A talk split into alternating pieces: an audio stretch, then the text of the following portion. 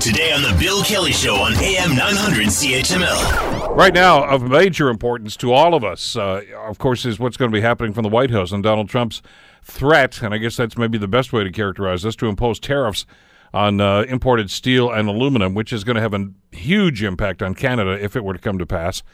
Uh, we've talked to a number of different economists and political scientists over the last couple of days. There's a certain sense of inevitability, though, that, uh, that, that this is going to happen. I mean, I know that, that they're hoping that there's going to be an exemption, but uh, that's not the way Trump seems to be talking these days.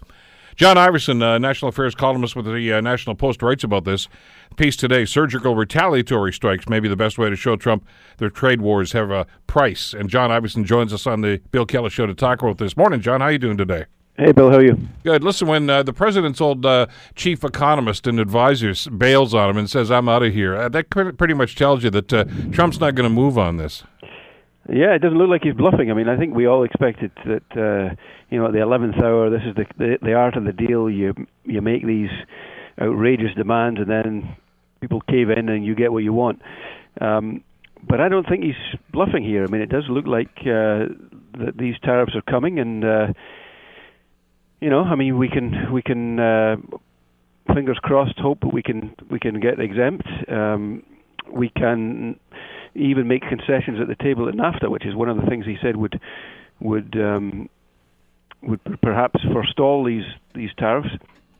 But at the end of the day, it looks like they're coming, and, and therefore I think there has to be a, a plan B for, from the Canadian government. There's a, there's a couple of realities here because I know that uh, we've talked about this, John, and you touch on it in the piece today.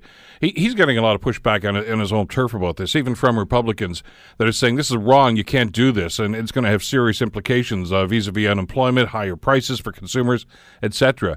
But notwithstanding all of that, this does play to his base, and that really seems to be the, the major motivation for Trump.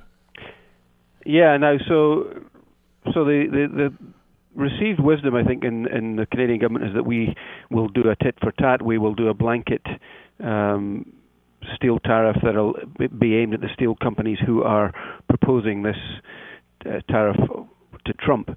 Um, but I think I've talked to people who are suggesting a more surgical approach than that, a little bit more subtle. And that's looking at the politics that are at play here. Uh, I mean, for example, there's a special election, like a by election in Pennsylvania's 18th congressional district, that's south and east of Pittsburgh.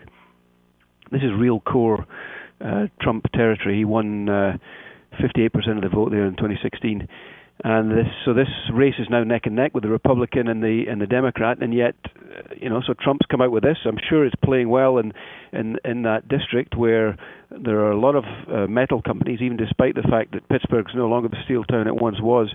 There's still a lot of uh, people employed in the in the in the steel industry, aluminum industry, stainless steel alloy products, um, and this is playing well there. So you know, this helps his domestic political agenda. You know, they, they, this is we're approaching the midterms. They do not want um, the, the Democrats to gain momentum uh, going into the midterms and take back control of the House of Representatives. So, you know, it, it's all politics to Trump. Yet, so I think when the Canadian government looks at this, it's got to think, well, where are we going to target? And somewhere, and and and this district and Pennsylvania in general, uh, you know, there are a lot of companies like. Uh, Heinz and Hershey's and Mars and Cargill that are producing food products, they all come in duty free, but they don't need to come in duty free. We could put tariffs on those products because we can get them from from elsewhere. I mean, I, I use the example of appliances.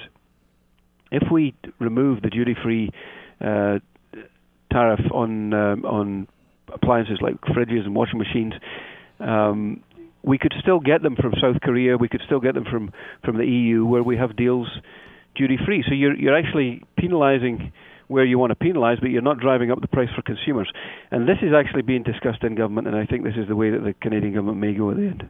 Want to hear more? Download the podcast on iTunes or Google Play and listen to The Bill Kelly Show weekdays from 9 to noon on AM 900 CHML.